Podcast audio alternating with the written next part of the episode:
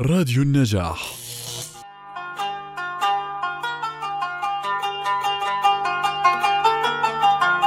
لوين يا زمن مودينا، أيامك عم تركض فينا، بالحلم نقضي ليالينا والفقر مقدر علينا. خلونا نسمع قصة مثلنا لليوم.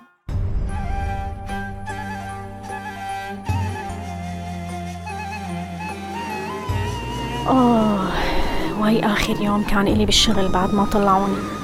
كيف بدي دبر حالي هلأ وأمن المصروف وأجاري البيت؟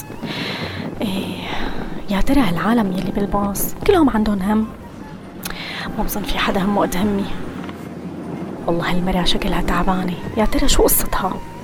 هعمل إيه يا ربي دلوقت؟ أهو الشهر التاني جه وجوزي ما خدش المرتب، والمصروف اللي في إيدي قرب يخلص. يا رب الحل من عندك.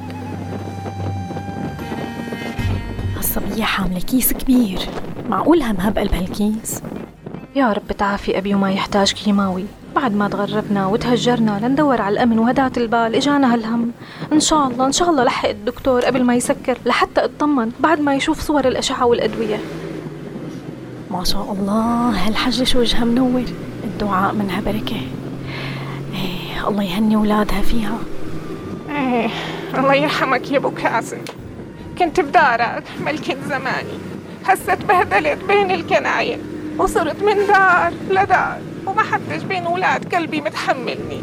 يا رب يا رب تأخذ أمانتك، بديش أتبهدل أكثر من هيك.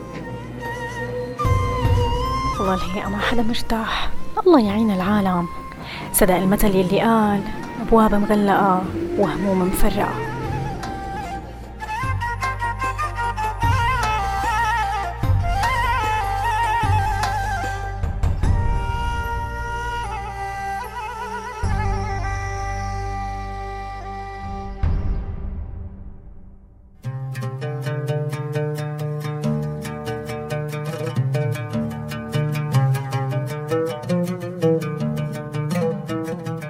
لو حاولنا نشوف قلوب البشر لشفنا بكل قلب قصة وجع، فلنرحم بعضنا لعل الله يرحمنا. لهيك لا تحزن، لأنه الهموم مثل الغيوم لما تتجمع أكيد رح تمطر، وإن كان ظاهرها شدة فأكيد باطنها خير عظيم. لذلك تفاءلوا بالخير تجدوه. وهيك كانت قصة مثلنا لليوم. كانت معكم رغد معتوق ورنا السقال بأمثال 6 و6 على راديو النجاح.